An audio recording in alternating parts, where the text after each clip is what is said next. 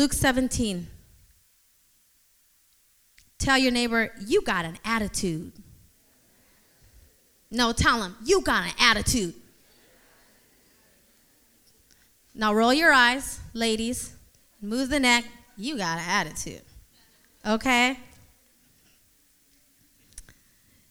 Luke 17, ver- chapter 11, verse 17. I mean, verse 11, excuse me. Now it happened as he went to Jerusalem that he passed through the midst of Samaria and Galilee. Then, as he entered a certain village, there met him ten men who were lepers, who stood afar off. And they lifted up their voices and said, Jesus, Master, have mercy on us. So when he saw them, he said to them, Go, show yourselves to the priest. And so it was that as they went, they were cleansed. And one of them, when he saw that he was healed, returned and with a loud voice glorified God and fell down on his face at his feet, giving him thanks. And he was a Samaritan. So Jesus answered and said, Were there not ten cleansed? But where are the nine? Were there not any found who returned to give glory to God except this foreigner? And he said to him, Arise, go your way. Your faith has made you well. You may take your seats. Were there not ten? And only one returned. And this morning, I want to talk about gratitude. You got an attitude, and I hope it's about gratitude.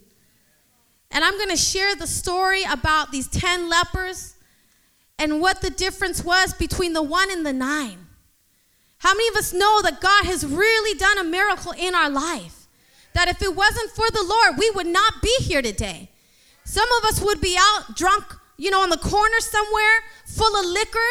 Some of us would be out there overdosing on drugs right now. Some of us would be so self righteous thinking that we don't need anybody, but we would be lonely and depressed right now. Some of us would be lost and bound in our sin, out there selling our bodies. But because of the grace of God, because of a Savior that, that saw us in our sin, because of a Savior that heard the cry of repentance, He said, I'm coming to rescue you. Sometimes we forget about those things. Sometimes we forget what God did in our life. And we take it for granted that when we wake up, we're under the grace of God. That when we wake up, we're under a, a house where there's a, a peace there. We're not waking up to our chaos. We're not waking up and not remembering what we did the night before, who we slept with, what we did, who we robbed. You know, we wake up every morning now with our minds in, in, in peace. We're not waking up crazy and not knowing what day it is because of the grace of God. And so here there was 10 men, 10 men who cried out to the Lord. And they said, Lord, have mercy on us. Master Jesus, have mercy. And when you think of these 10 men, you think of 10 lepers, right? And how many of us know what leprosy is? James, if you could show some pictures. For those who don't know what leprosy is, I want to show you some images. This is the effects of leprosy. It's a skin disorder that actually goes deeper than the surface.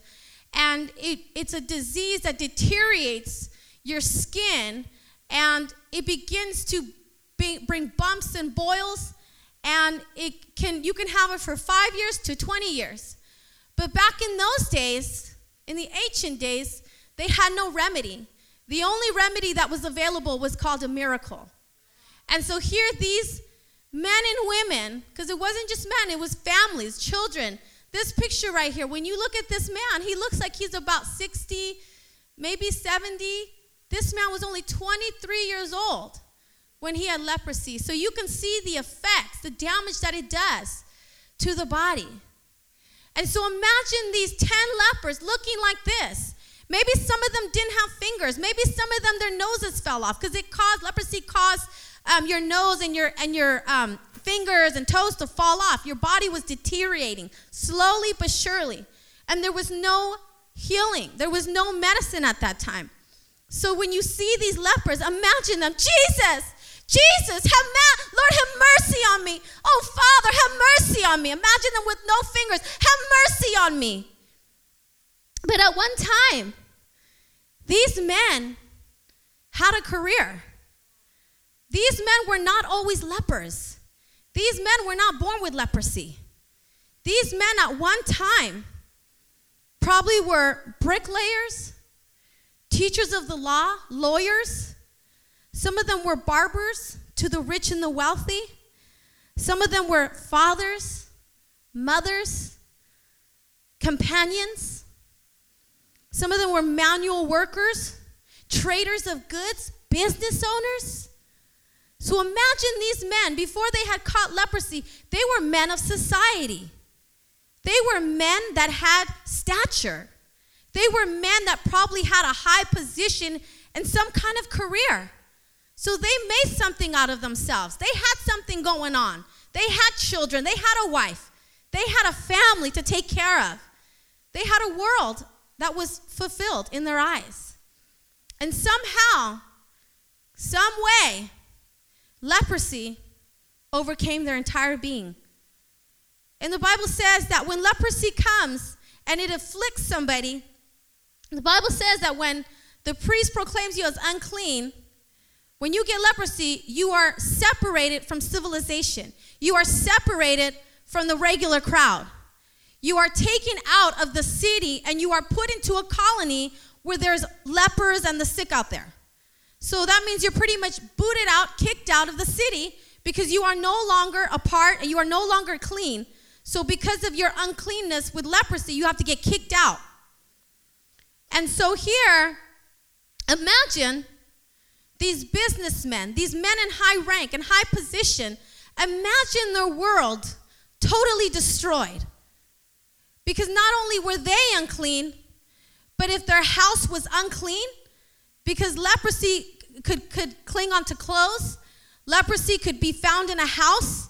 And if a house was found with leprosy, they would destroy that house and there would no longer be a house to live in.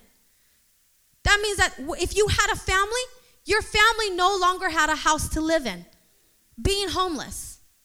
Imagine these men, some of them fathers, having to run, having to be separated from their wife, that they could no longer touch their wife, they could no longer be intimate, they could no longer grab their child and hug their child, they could no longer have that physical contact with them because of the fear of catching leprosy. Can you imagine the devastation that took place? How they were distraught and destroyed, how the enemy came in to kill, steal, and destroy their world, their dignity, their manhood, their purpose in life. Here, these 10 men were career men, traders of goods, but somehow leprosy had come into their life and have destroyed their very being. Imagine you being that leper. Imagine you being that one that caught that leprosy. How would your world look? How would your world become? Who would you have to leave behind? Who would you have to abandon? Who, where would you go? Where would you be? You know that today in 2014, that leprosy is still happening around the world? Now, it's not, you know, this humongous epidemic, however, it's still in existence, but now they have treatment.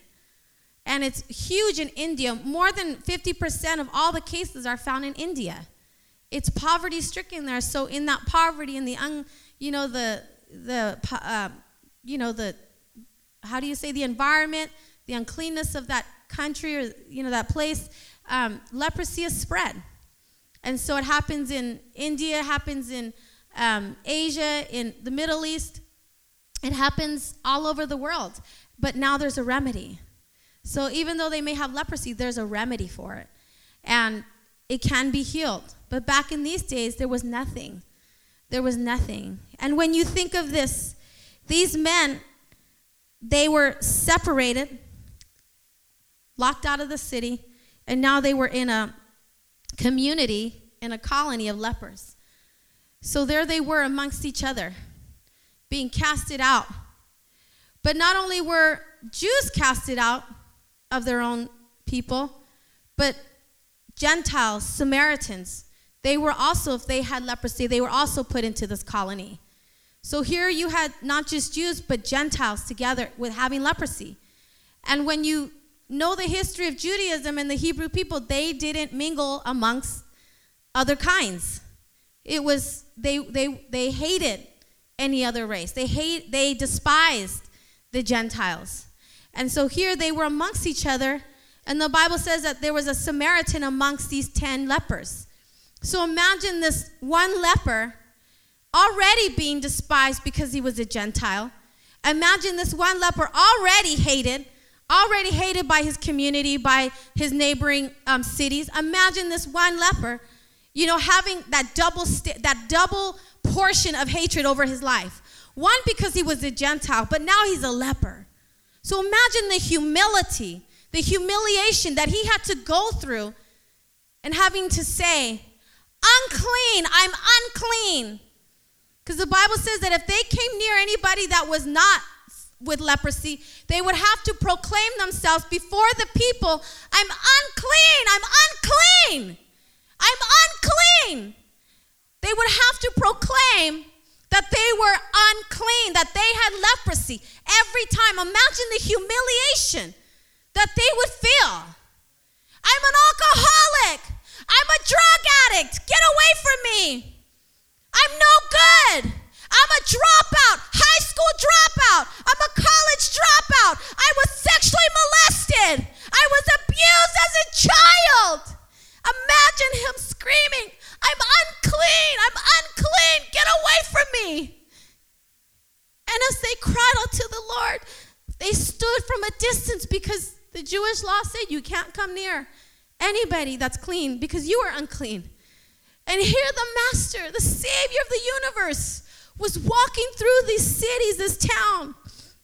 He was walking through these two main towns that were actually Gentile towns. They were cities with mixed breeds of Judaism and Assyrians, and they were mixed. That's how Samaritan, Samaritans became, because they were Assyrians mixed with Jews. And, you know, they had all these other Gentiles and people mixed races. And so here, being Jesus being who he's who he is, he's so brilliant. He walked through these cities, knowing where he was walking through, knowing who he was walking by. He knew what he had to do. He was on a mission. And as he entered, into, as he was almost getting ready to enter into a city, these men said, Lord, oh, if you could cleanse us, show us mercy. Oh, have mercy on us. And as they cried unto the Lord, the Lord said, Go and show yourselves clean. I mean, go and show yourselves to the priest. Because if you were unclean, the priest had to examine you and he would proclaim you either clean or unclean. That was the Jewish law. And so then, when he took these 10, he said, Okay, go. He heard their cry, and then he said, Go. Go your, show yourself to the priest. Because it was the priest that either said you were clean or unclean. But the word says that when they were going towards, this was about a 40, 50 mile distance from where they were at to go talk to the priest. So they had a journey in their hands. And 40, 50 miles today, when you're driving, that's about an hour. That's an hour's drive. But when you think about an hour's drive from here to somewhere like in Tracy or a little further, that's a day's journey. That's not just, okay, let's go down the street, let's go talk to the priest. No, that was a day's journey. And I can only imagine that when they were out walking towards or running, I believe they were running. Because when, the, when God does a miracle inside, it's not just boring, like, oh, he healed me, praise God. No, he healed me. Oh my God, he healed me. Look at, I got to go to the priest. Imagine the excitement that was stirred inside of them. And I believe that at first they were excited. I believe that they were just ready to go to the priest. They were ready to get back into society. I think some of them were thinking about, I get to see my family again. I get to see my wife again. I can be intimate with my wife again. I can go and start my business again. They were thinking these great things. They could be part of society. No longer would they have to be humiliated anymore. I believe they were thinking all these thoughts. But it took one was one leper, one man. I believe he was thinking the same thing. But then all of a sudden, I believe that his mindset just shifted. And he looked at his hand and he could see that he was cleansed. But I can imagine him thinking, wait, this man just cleansed me. This man just performed a miracle on my life that nobody has been able to ever, in my lifetime, ever been able to heal. Who is this man? I've got to go back to him. I've got to tell him thank you. I got to tell him thank you for saving me. I got to tell him thank you because nobody else thought I could be anything else. Nobody thought that I could be restored. It's only a miracle, and I have to go back and thank this man. And so, as the Bible says that they went, but this one man returned. So, imagine a day's journey and then going back. Because this man could have easily showed himself to the priest, and the priest would have proclaimed him clean, go and be a part of society, and he could have went on. He could have went on to his family. He could have went on and started his career over. He could have went on and started his whole entire being again. But he said, "Wait. If it wasn't for the Lord, if it wasn't for this man, I wouldn't even have the ability to run to the priest, especially a Gentile, a Samaritan." Jews went before the priests, but why would a Gentile if they're not Jewish? And so we had a little conversation about this, several theories. One, that yes, they were under the law in that region, so they had to go before the priest. Imagine us going to a Muslim country. Would we have to come under that law? Absolutely.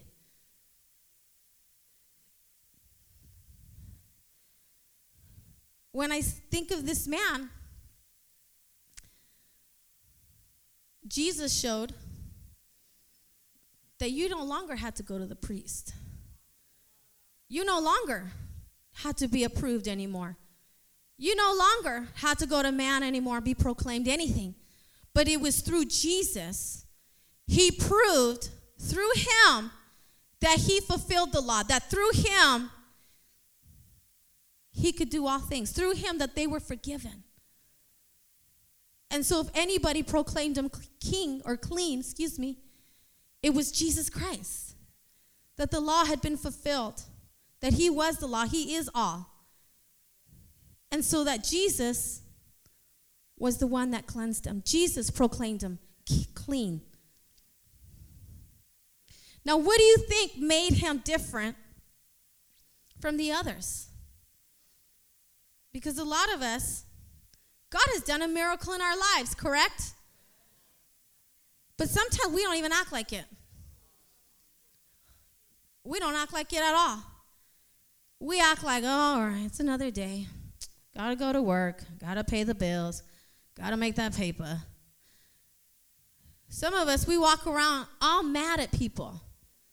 Saved, sanctified, Holy Ghost filled, and we got an attitude towards our neighbors. We got an attitude towards our brother and our sister. We want to act all mad and, you know, all high fear, whatever you want to call it. And we forget what Jesus did in our lives. We forget how once at one time we were that leper. At one time we were in that leper colony, casted out from the world, casted out from our family. That at one time nobody wanted to talk to us. Some of us lost our homes. Some of us lost our family members. They didn't want to talk to us. And then Christ comes into our life and restores our dignity. And now we forget. We forget because gratitude has been lost in our life. Because we think that we're entitled. We begin to think that, man, God, you should be doing this for me. And man, God, I should be doing that for you. And man, God, you know, I should be all up in the mix and all up exalting, you know, being exalted. And God is saying, what is wrong with you? Were there not 10? Were there not nine others who got healed? Were there not, you know, were you not afflicted with alcoholism? Were you not afflicted with drug addiction? Were you not afflicted with pain and agony and a destiny for hell? What happened? Where's the gratitude? When was the last time we thanked God that we could breathe. Shane Willer said it perfect. The only people that appreciate their breath are those who have asthma. When was the last time that we thanked God? When was the last time that we broke and we remember the day when He rescued us? Do you remember that day? No, I don't think some of you guys do. I think you guys don't even want to think about it. But you need to. You need to remember that affliction that you were in. We need to remember the depression that overtook us. We need to remember when our eyes were blinded by the truth and that we were out there selling our bodies and being anything and everything for whoever wanted it. We got to think about those days because when we forget what God has pulled us out of, we begin to lose the gratitude. We begin to we start we begin to forget to thank God. We begin to look at people on a negative perspective. We begin to think that everything is, you know, for us and we become self-centered. We expect people to do everything for us. People should, you know, be serving us and we forget that we were in the muck that we were in our sin, in our filthy sin. Imagine our filthiness of sin because the Bible says that our righteousness is like filthy rags unto the Lord. Imagine our righteousness. We know God, but our righteousness is like filthy rags. How much more as sinners? How much more was our righteousness so filthy in the world? How much? There are certain things, certain ways that people got leprosy in these days. I'm going to share it really quickly. In Moses, when Moses reigned, or not reigned, but he became the great leader of his people, God called him to deliver the people of um, uh, the people out of Egypt. And how many of us know that Moses couldn't do it by himself? He was the man of God, the most humble man on the earth, the Bible says. He was the one that God spoke to face to face. The Lord said that, Don't I speak to prophets through visions and dreams? Well, this man, I speak to him face to face. So he had a very, very personal, very intimate relationship with God. And God said, I love you, Moses. I'm going to talk to you face to face. I don't think any of us have had that encounter yet where the glory of God was so heavy, he had to wear a veil. My God. That man was anointed, sanctified. But God also called his brother Aaron and his sister Miriam. And if you go to Numbers 12, you can go to Numbers 12 real quick if you want. I'm just going to break down the story. And the Bible says that Moses married a married a woman, an Ethiopian woman at that. She was a sister. She had it going on. The sister got the brother, the sister got the man of God. Now, if you know any Ethiopian women, they're beautiful women.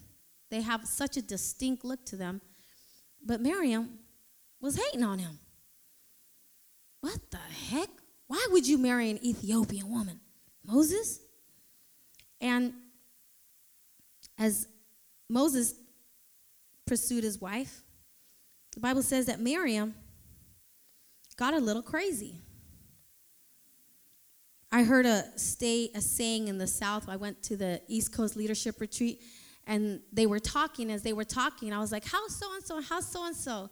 And they were saying, "Oh, girl, they cutting it up. They cutting it up." And I was like, well, "What does cutting it up mean?" You know, I had to talk correct. And then they were like, oh, girl, he's cutting it up. He's acting a fool. And I was like, what? And then I want to say, oh, he cutting it up. He cutting it up. Okay, he was acting a fool. And so here, Miriam, she was cutting it up. She was acting a fool, cutting everybody, acting, you know, like she was all that in a bag of chips. She was acting like, don't you know who I am? I am Miriam. Does not God speak to me too? Does God not speak to me and give lead the women? Come on, I'm a woman of God too. Come on now, Aaron. Moses, look at Moses. Come on now. And what happened was God was displeased. And as God was displeased, he talked to them. rebuked them. And then, as the presence of the Lord departed, after he spoke to the three Miriam, Moses, and Aaron, they looked at Miriam, and she was full of leprosy. Leprosy had overcome her.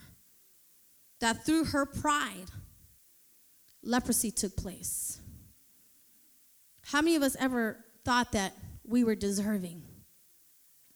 Or we started having that prideful attitude. I should be behind that pulpit speaking. I should be preaching over there. She's not good enough. She's she yells all the time. I can't stand it when she preaches. I should be behind that pulpit. Come on now, keep it real. I'm just keeping it real. I'm not sugarcoating nothing. I am who I am, and if you don't like me, praise the Lord. There's a line behind me.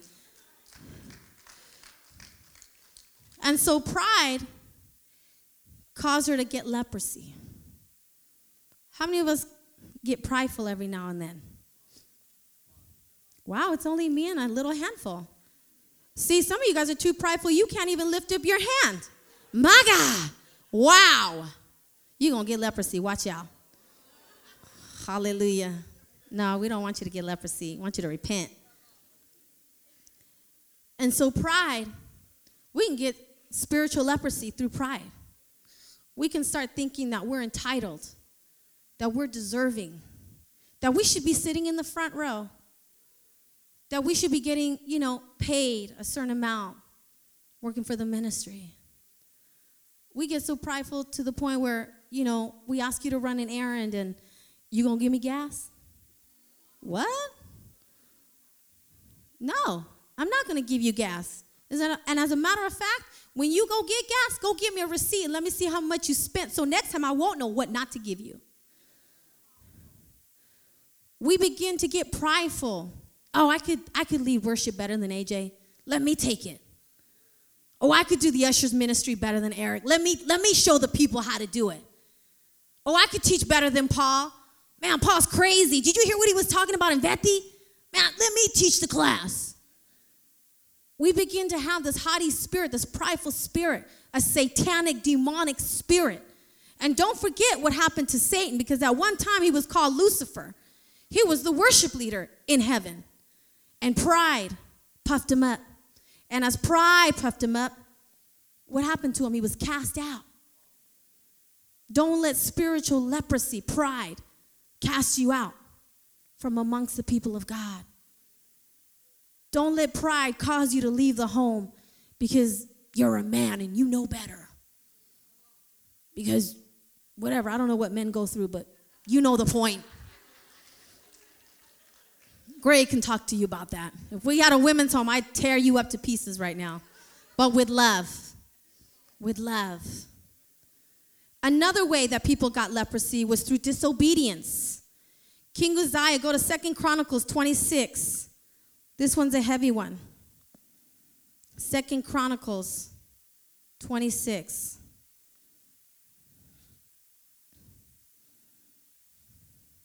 Nineteen through twenty-one. Then Uzziah became furious and had a censer in his hand to burn incense. Incense. And while he was angry with the priest, leprosy broke out in his forehead before the priests in the house of the Lord beside the incense altar. And Azariah, the chief priest, and all the priests looked at him, and there on his forehead he was leprous. So they thrust him out of that place. Indeed, he also hurried to get out because the Lord had struck him. And so, excuse me, King Uzziah was doing priestly duties that he had no business doing. The priestly, the priest had responsibilities to fulfill in the temple of God in the sanctuary. And so here, King Uzziah wanted to do some things. He was cutting it up again here. And he wanted to take, you know, take a position that did not belong to him. He was doing the Proverbs 3 5, leaning on your own understanding. He wasn't trusting in the Lord, he was just leaning on his own understanding. And when he began to lean on his own understanding, the priest told him, Uzziah, leave that responsibility to us. That has been sanctified for us to do. We are the ones who are to do it. Don't do it warning him, Watch out, stop. And King Uzziah, being disobedient, being prideful, not caring what the leadership was telling him to do, not caring what the, the, the ordained, God given leadership, He disregarded and was disobedient to the responsibility, to the call, to what the commandment they were telling him not to do. And so, because of his disobedience, the Bible says that he got leprosy. And not only did he get leprosy, but his whole um, lineage was cursed with leprosy. His entire family, his generational, uh, his generations to come, cursed with leprosy. Imagine, imagine us. We can get spiritual leprosy through disobedience. When we say, go to the women's leadership, you know, um, discipleships, go to the women's United Women in Ministry and Gang Girls discipleship. You should be there to catch the vision. You don't go. And then you get all bitter. You get mad because you're not connected. You get mad because you don't have the vision. And here are opportunities that we're giving you to catch the vision. Here are opportunities for us to catch the heart of the ministry, to catch the heart of our founders. And here we are creating opportunities, but you don't want to go. So then you get bitter and, and, and prideful and disobedient and you know everything else. You want to talk about the ministry. You want to, I serve Jesus, but not the ministry. Hold up, wait a minute, hold up. God saved you, but it's the church that raises you. Remember that. Some of you guys don't get it, and that's okay. You're gonna get it eventually. You're gonna wake up one day and you're gonna say, Oh my God, my God. We become disobedient with the home director we get an attitude. Disobedience can give you leprosy. Another way that we can get leprosy is through greed. Gehazi, he was the servant of Elijah, not Elijah, but Elisha. And he was the one who healed Naaman. And Naaman had leprosy. And um, as Naaman uh, he told Naaman, Go dip in the Jordan River seven times and you will be healed. Go, go, go. He got healed. And out of his gratitude, he went to the prophet and said, Let me bless you. Let me take care of you. Let me give you this. And he said, No, I don't want anything from you. To God be the glory. I don't want nothing. And so he's, Oh, are you sure? Yep. Have a great day, brother. Hallelujah. Goes off. But Gehazi hearing all this, got greedy. And he goes back to Naaman. Hey, Naaman, heard you got some goods over there. Want to bless a brother? Well, I actually, want to bless some other brothers. He lied. Want to go bless some other brothers? And Naaman says, Well, of course. For Elijah, anything. So he blesses him. He returns with the goods. And his, mas- his master, Elisha, says, Hey, did I not see you just do what you just did? Was my spirit just grieved by what you did? Did I just did you just do that? Will you just cut it up right now? Will you just acting a fool? And the Bible says that because of his greediness, he was struck with leprosy. And through that, I, you know what? Let me make a correction. It wasn't the prior character that who's who's um, it wasn't Uzziah whose generation was cursed. It was this guy, um, Gehazi. My bad. Excuse me. Correct that. Um, he was cursed with leprosy, and then his generations were cursed with leprosy all their life. And so greed got the best of them. How many of us know that we live in a country that is, our country is greedy? You go to any other country, they're not like we are. We have a spirit of greed over our country. Everything is more, more, more, bigger, bigger, bigger, faster, faster, faster, right? We expect everything. We want everything catered to us. We want fast food within a minute. We go, you know, shopping, the doors better be open, get it and get out. We barely have any, any patience to wait in line. And then when we wait in line, we want to get an attitude. We want to act like you should be hurrying up. How many, you know, cashiers are there? Hurry up. There should be more here. I've got things to do. Everything is fast, fast, fast. More, more, more. The bigger the plate, mm, the, the, you know, the more to eat. Our country, we're so overweight because all we do is eat. You go to other countries, they're all skinny. They walk around, they exercise. They don't have preservatives in their food. They got different things that they put in their food. You go to the Philippines, look at Sister Gloria. My God, I wish I was a size zero like her. She can eat all she wants, she doesn't gain a pound. What the heck? You go to other countries, you go to Europe, they're all skinny and tall because they walk everywhere. I'm grateful for my car. I can't walk everywhere in my neighborhood, I'll get shot. Everything is big. Everything, mine, mine, mine. My kids. I don't want this costume. I want another costume. I don't like this toy. Give me this toy. Buy more, buy more, buy more. Look in the media. Get liposuction. Get, you know, better skin. Buy this clothes. You can change it from a jacket to a skirt. Buy this food. It's really great. They're great. Frosted Flakes will tear your kids' teeth up, but you can buy it. Go ahead. They're great. Buy, buy, buy. More, more, more. Oh, I need 10 pairs of shoes. God forbid I only have two. Oh, I need 100 shoes, 100 dresses. I need, you know, 10 bracelets and 20 earring pairs of earrings. What? Do we not see what kind of society we have become? Leprosy has taken over our lifestyle. Greed has taken over us. And no wonder we're not satisfied. No wonder we're not satisfied with the worship because it's not what we expect. No wonder, you know, we can't, we only come to church on Sundays because there's more things in the world that could give us, you know, the satisfaction. No. God forbid we look at God in that way.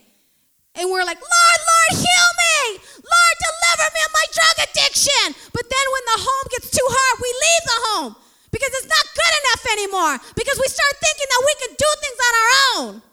God forbid that we lose our gratitude and we only come on Sundays every now and then because we forgot how God rescued us, how God saved us, how God delivered us. Do you think about those things?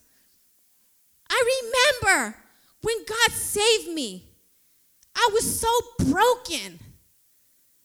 And I was so lost in my sin.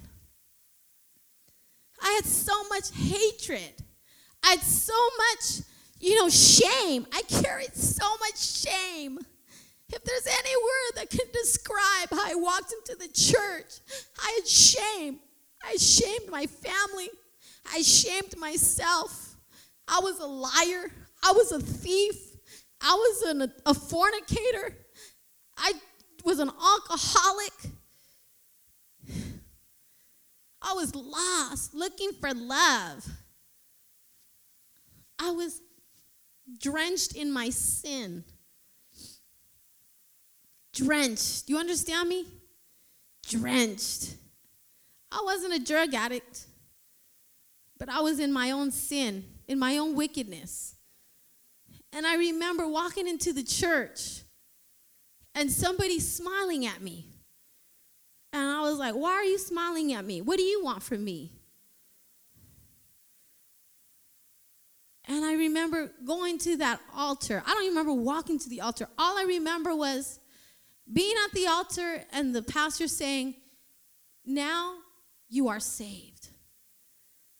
And I didn't know at that time what that meant. And I remember the follow up team, don't ever do this follow up team, okay? I remember the follow up team took us to the back and they were talking to us. And every time I wanted to say something, the person kept talking. Anytime I had a question, the person kept talking. And blah, blah, blah, blah, blah, and blah, blah, blah, blah, blah, and blah, blah, blah, blah, and blah, blah, blah. And as they're talking, blah, blah, blah, blah, I'm thinking, man, did I do the right thing? Was, did I make a mistake here? But I didn't. And I kept coming back because I had an encounter with the Savior that broke the curse off of my life, that broke the chains off of my life, that broke every yoke of bondage off of my life. That the following week I didn't have to drink anymore to adjust and have a conversation. That the following week I didn't have to go to a man and find any kind of satisfaction that was empty. That the following week, I didn't have to go and steal and lie and deceive and connive with people to get what I wanted. But every other week, I kept, to, I kept going to church. I went on Wednesdays. I went on Sundays. I went on Wednesdays. I went on Sundays. When there was a pledge, I wanted to pay. When there was an event, I wanted to serve. When there was something going on, I said, I want to be there because there was a God that rescued me. That even when nobody else could help me, there was a Savior. There was a God that supernaturally saved me. Some of us in this place, we've lost our families, we've lost our homes, we've lost our dignity, we've lost our purity. And when was the last time we said thank you? The Bible says that this man threw himself, threw himself. Lord, thank you. Thank you, God. Thank you, God. Thank you, Lord. Thank you, Master. Thank you. Thank you. I can hug my children. Thank you, Lord. I can go back to my wife, my husband. Thank you. I can function normally, God. Thank you. And God said, Were there not ten? Were there not ten? This man was grateful.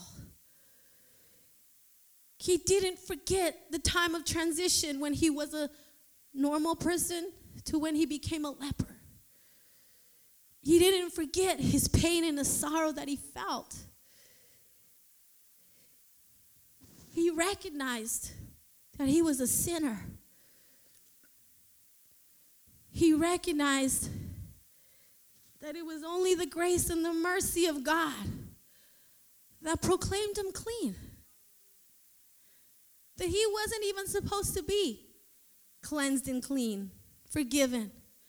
But because God is God and Jesus could do whatever he wants to do, Jesus came and said, I not only came for the for the Jews, but I came here for the Gentile.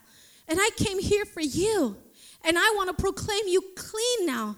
And I want to call you by name and do a work for me. This man threw himself. And he said, Thank you. And I believe that sometimes in our life, we can become so ungrateful. I remember I was at the altar one time and the Lord was speaking to me, and then I went all the way in the back of the church and I sat down, and the Spirit of the Lord was speaking to me. And I was crying, I was weeping, and the Lord told me, You're ungrateful. And I couldn't say, What? You tripping? What? No, I'm not. I had to cry and I had to say, I am. I'm ungrateful that you sent a woman to adopt me when I was five years old. I'm ungrateful that she raised me up in the Jewish customs and I never said thank you. I was ungrateful because I thought I was deserving of something. I was ungrateful because she loved me and her love wasn't enough for me. I was ungrateful because I didn't live in the neighborhood or in the house that I wanted to. I was ungrateful because I didn't have the friends that I wanted. They weren't good enough for me. And I remember the Holy Spirit said, You're ungrateful. Who are you? Who do you think you are? And I said, I'm sorry, Lord. I'm sorry for being so ungrateful, never saying thank you to my parents, never saying thank you to my family. I'm sorry, Lord, for being so ungrateful, thinking that I deserved anything from you. And when he told me that, I called my mom and I said, Mom, I love you. I'm so sorry for putting you through what I put you through. I'm so sorry for having you worried all those days that I would leave and not come back. I'm sorry, Mom. And I remember she would think, Well, what has overcome you? What is all of this? And I said, I have to tell you, I'm sorry. I love you. I'm going to be a better daughter. I'm going to be a better daughter to you. I'm going to help you clean the house. I'm going to help you pay the bills. I'm going to help you in any way possible that I can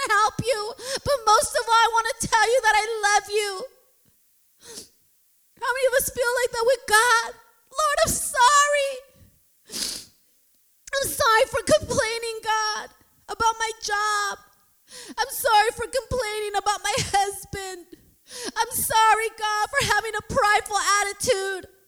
I'm sorry, God, for being so greedy and what I think should be. I'm sorry, Lord. When have we thanked God? When was the last time we thanked God? We got to thank God. We got to thank God every day that we have food on our plates. We got to thank God that we wake up with our mind intact. We got to thank God that you can stand up on all 10 toes and you can use all 10 fingers. We got to thank God for the simplicity of life, not because we're not a part of society, not because we don't have all these cars. You know, God blesses, yes, but God blesses more when we thank Him. When we thank Him, but not with the things of this world, with the peace, with the peace that comes from Him there's no greater peace than God's peace that covers us. When will we thank God that we can talk, that we can sing, that when you look at your spouse, when you look at your husband and your wife, you can say, Man, God is good. When you can look at your friend and say, Thank you for calling me and praying for me. Thank you for believing in me. When has somebody encouraged you? Have you ever thanked them? Have you ever said, man, those words, they were right on time. They encouraged me. Thank you. We got to be those men and those women of God. Humble ourselves. Humble yourself. Cry out to God, Lord, thank you. Thank you, God. Thank you for whatever it is that God has done in our life. We don't say thank you enough. And we got to be like those that like that leper. That we drop our pride, we drop our greediness, we drop those things that cause us to go back into that leper colony. If the pianist can come.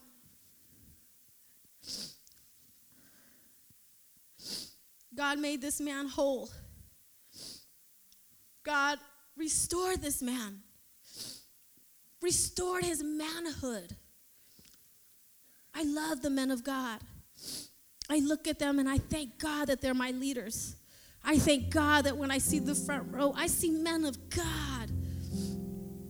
I see men that carry the load with my husband. When I look at my husband, I don't, you know, he's handsome and all that, whatever. That doesn't matter to me. But he's a man of character, he's a man of integrity. When I look at our founders, man, if you've ever been around our founders, the glory is all over them. You just want to repent before them because you want to be near them. But when I look at these men, they carry a humongous load. They carry a huge burden, a huge responsibility. Fathers, you carry a huge responsibility. And if we don't say thank you enough, today's the day. Thank you.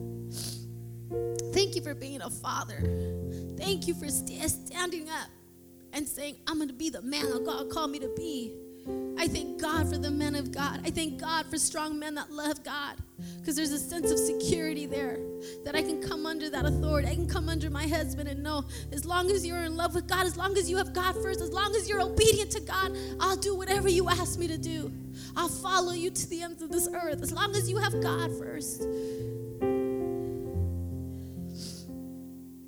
God restored this man. God made him from an unclean to a clean, Holy Ghost filled, sanctified man of God. I believe that, well, he hadn't been filled yet with the Holy Spirit because it hadn't come. Those who study your word, he had been saved, he had been rescued. And then later on, the Spirit of God came. But he made him from a man of shame, a man that had to proclaim his uncleanness every day he took this man out of the rut and made him clean and restored him. Restored his manhood, restored his dignity. God made me from a Mary Magdalene to a Proverbs 31 in the process. God made a cussing fisherman by the name of Peter into an apostle of Christ. God made David's discouraged men into mighty men of God, into mighty men of valor. Jesus took a nobody like you and I, and He made us a somebody in the kingdom of heaven. He made us a man and a woman of God. In Leviticus, really quickly, I love the scripture. Leviticus 26. Love the scripture. This is what I had to learn to do. Because when I walked into that church, I came in with my head down. I came in with my head low because I had so much shame.